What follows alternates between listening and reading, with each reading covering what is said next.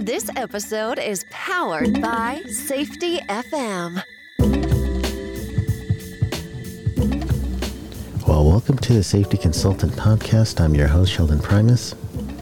It's the podcast where I teach you the business of being a safety consultant. Talk about environmental stuff sometimes, I throw that in. But primarily, I'm just here to help you get your business going and help you stay safe, help your workers stay safe. If you are the person who is working for someone and you're playing the role of the safety consultant, I'm here for you. If you have not liked or subscribed to the show, please do. And that is going to be through whatever client you're looking at me, you're listening to me right now on iTunes, Stitcher, Google Music, all the ones. Whatever it is, go ahead and hit subscribe. That'd be awesome. Be a way to show you support. Share it with a friend. That'd be awesome. I like that quite a bit. So this week, I do want to talk about OSHA, but I'm going to talk about OSHA in a different way. And just because this is a class week for me, meaning that I have actual students that I'm teaching with the Certified Occupational Safety Specialist program. It's an online program that I'm teaching with Alliance Safety Council. Not just online, but I started in person and now we're online because we, had to transition. There was a big event that happened right around 2019 going into 2020. You may have heard of it. So during that time period, we switched over. And it's not switched. We added. How's that? I like that better. We added. And so we added to the program, but that's what I'm doing this week. So day one, we always talk about OSHA. So I kind of remembered that. It's been a while since I talked to you guys about OSHA. So what I'm going to do is I'm going to make this kind of like my my traditional... I believe I usually do it once a quarter. I haven't done it in a while. I did some record keeping stuff, but usually it's like one a quarter. And so I am going to tell you guys a little bit about what's happening right now with them. Oh man, they are in some flux. I gotta be honest with you. And I am hearing things with compliance officers coming in that are really new. So the compliance officers that are coming in that are really new, they might need some more training too. So I'm going to not be the trainer. I'm not that role. I'm open to it if Department of Labor wants to hire me. But I honestly feel like OSHA was put into a position that they had to do what they're doing now.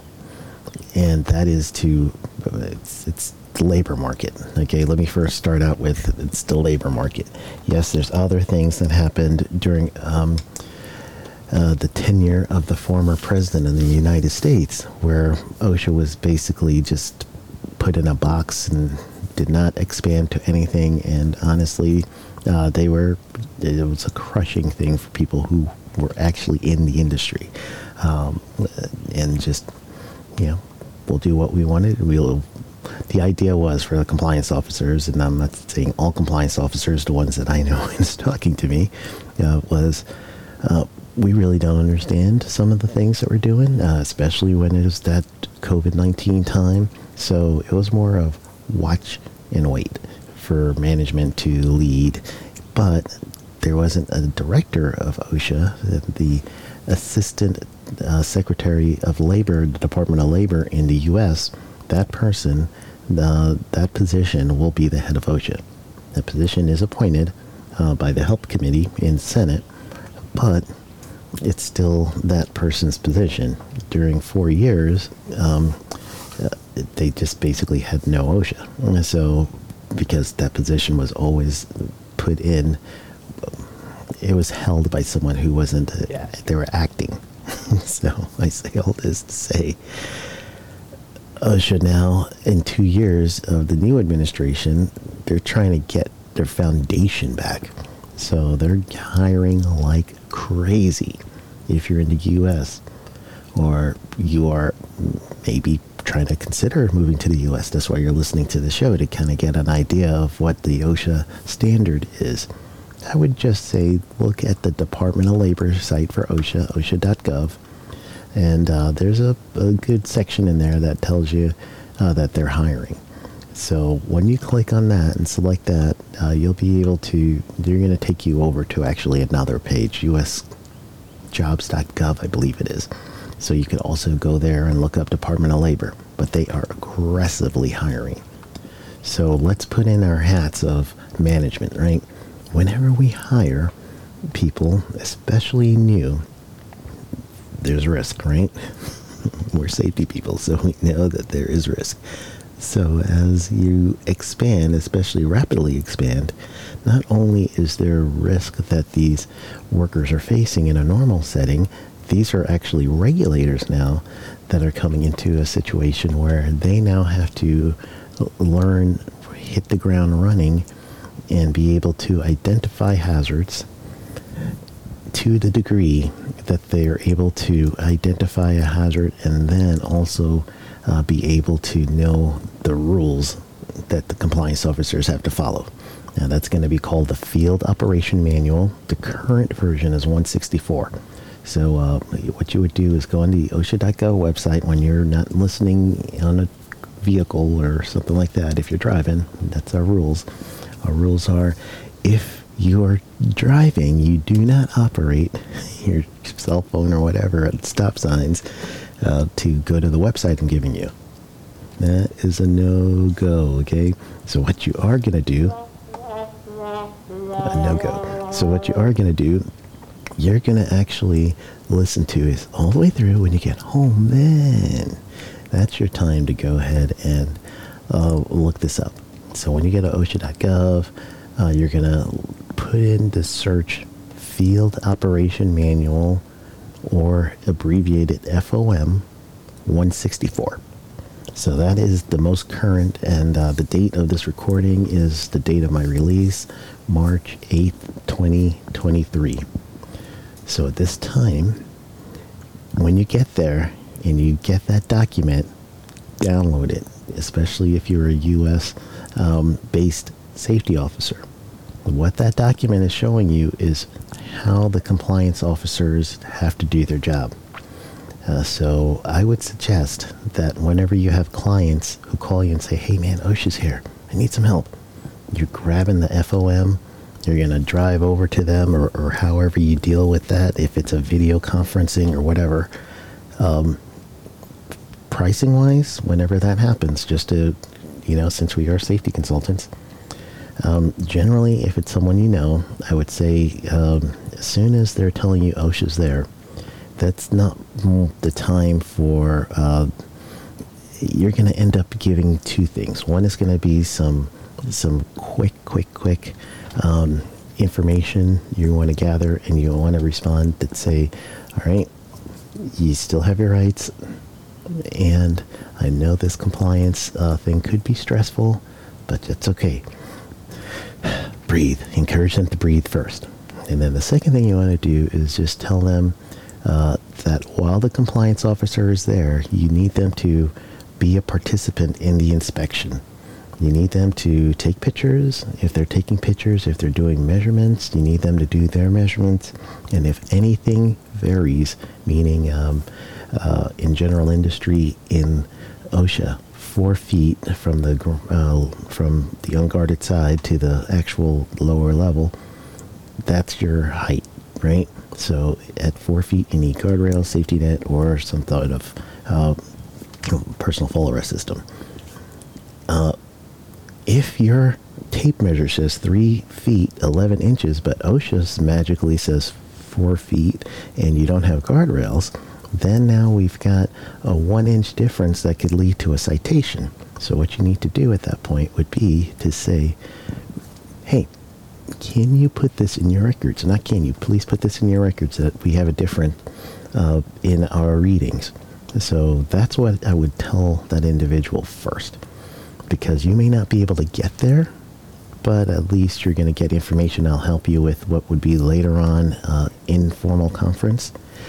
So those are the things I would tell them. But the pricing now, I would let them know right ahead that for OSHA compliance, like emergency needs, you're going to price it as such. But you really want to price it so that it's almost like a two-stage pricing. So first is the flat rate for general consulting stuff. Whatever your rate is for, I would imagine the time equivalent should probably be maybe about 10 hours time equivalent. You may not take 10 hours to do some of the work that you're going to need to do in the background and going through the site and everything else, and maybe less or maybe more. But if you're thinking whatever your 10-hour rate is, that should be your stipend that says if you know, if you tell them what I just told you, just, you know, get them set in the moment, but then let them know that, hey, I'm willing to help you. I have the ability to help you. However, I'm going to have a flat rate of this amount. And that is going to cover me helping you through this period. If we do an informal conference, then that's also going to cover you in that. However, there will be an additional price if I get your fines down. So that pricing for fines, getting the fines down, should be a percentage of what you are getting them down, getting them off. So basically, if it's a $100 fine, and now you got them down to $20, that means it was a $60 reduction, right? So did I say 60? That's an $80 reduction. Goodness, it's too early. Hold on, let me get my coffee. That was really bad. Hold on. That was so bad that I'm going to have to go ahead and give myself a sad trombone. All right, let's do our math again. Please stop laughing at me. Everybody out there is like, what? 2, 6. Okay. All right, I know. Leave me alone. It's early. All right, so now back to my analogy. So $100 is the fine that you got, the person got, you reduced it to $20. So they're pulling out $20. You know, this is ridiculously low, but I was hoping to keep the number simple so I wouldn't so I wouldn't mess up like I did before. So now $80 was basically, you know, what they saved, right? They're not paying that $80. They're only paying OSHA $20. So the other part of your pricing is a percentage of that. I've got a buddy who's in consulting. His percentage is 50% of that. So basically that $80 that was saved, he's going to do an additional bill for $40. So he's taking 50% of what was saved. So whatever that number is to you of whatever was saved, you know, maybe 25%, 10%. Some of these fines for OSHA right now, $158,000 for one citation if it's called a willful or repeat. So imagine saving your whoever your client is $100,000 out of that, and let's say they're paying a max fine, but OSHA somehow you negotiated it down to $58,000. So basically, the company, that $100,000 that they would have had to pay, you got it down to $50,000. Imagine 50% of that, 25% of that. That's what we're talking about. So again, it's going to be a flat rate, and that flat rate is going to be basically a retainer, and you could mark it as such. And then on top of that, and truly let them know ahead of time. And you could even show them an example in your proposal if you need to do a proposal, or just give them an example and make sure you get the math right. Stop it. Okay. So let's go back to what I was saying about the compliance officers. So now I told you guys a little bit about what I've been seeing, and honestly, things that I've been seeing and hearing is that currently the compliance officers that are new are very eager, but they may not know the actual rules of the 1903 which is the inspection rules in the U.S. That's the part number, 1903. So those 1903 rules are really heavy on employer rights. They give responsibilities for the compliance officer, but they do really set out employers' rights. So I'm hearing stories of compliance officers who are going beyond 1903. I don't think it's malicious. I honestly just think it's a function of hiring. So like I started this conversation, if you go aggressively hiring, you're going to have a whole bunch of new people. You get a whole bunch of new people, you're going to need to train them right. They're also going to be exposed to new risks, but then they're also going to be those people that you're going to really need to make sure that you watch them for a little while. Unfortunately, OSHA can't do that. They're going to have to hit the ground running, so these new workers, they're going to have the normal transition period where there's training, but they're going to be left on their own to really work on lower hazard investigations, but they're still hazardous. And they still need to know nuances. So that means they may make a mistake unknowingly, and you now are going to be the consultant to help a client. So yes, there's opportunities here. So that's why I'm doing this whole thing, because I want you to start thinking of doing mock OSHA audits. Okay? And then not only just mock OSHA audits and whatever that is for your organization, if you are physically working for a place, you could do your own mock audit. If you want to call it an OSHA audit or call it your own department audit, that's up to you. But for us who are consultants full-time, yeah, mock OSHA audits has that ring to it, and people really know of it. You in different countries, whatever your agency is, throw that in there, unless I wouldn't put their logo on your advertising in any way. But what you want to do is say that you offer services that is going to find these things that are hazardous or could be cited prior to the regulatory agency getting there. So that's the intent here with that.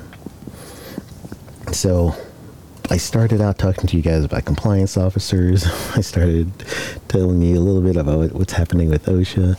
So honestly, I think that we are covered enough for what I wanted to go over today. And thank you guys for just listening to me. If you have not yet, I would just go ahead and encourage you to go to SafetyConsultant.tv.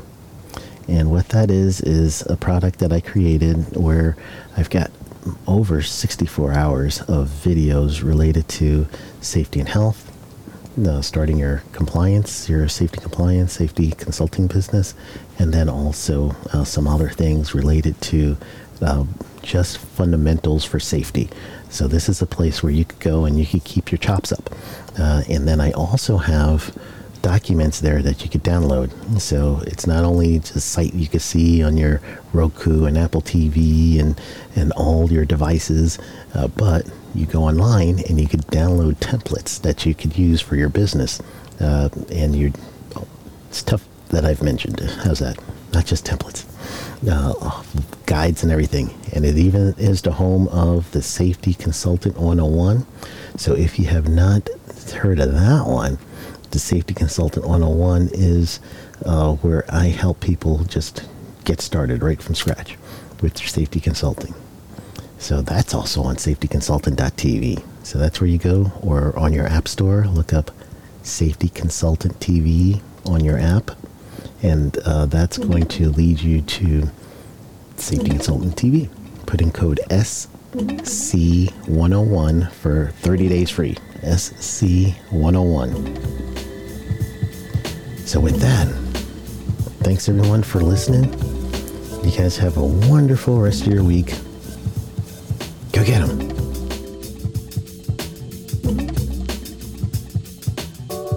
This episode has been powered by Safety FM. Views and opinions expressed on this podcast or broadcast are those of the host and its guest and do not necessarily reflect the official policy or position of the company. Examples of analysis discussed within the past hour are only examples. They should not be utilized in the real world as the only solution available, as they are based on very limited and dated open source information. Assumptions made within this analysis are not reflective of the position of the company. No part of this podcast or broadcast may be reproduced, or transmitted in any form or by any means, mechanical, electronic, recording, or otherwise, without prior written permission of the creator of the podcast or broadcast, Sheldon Primus.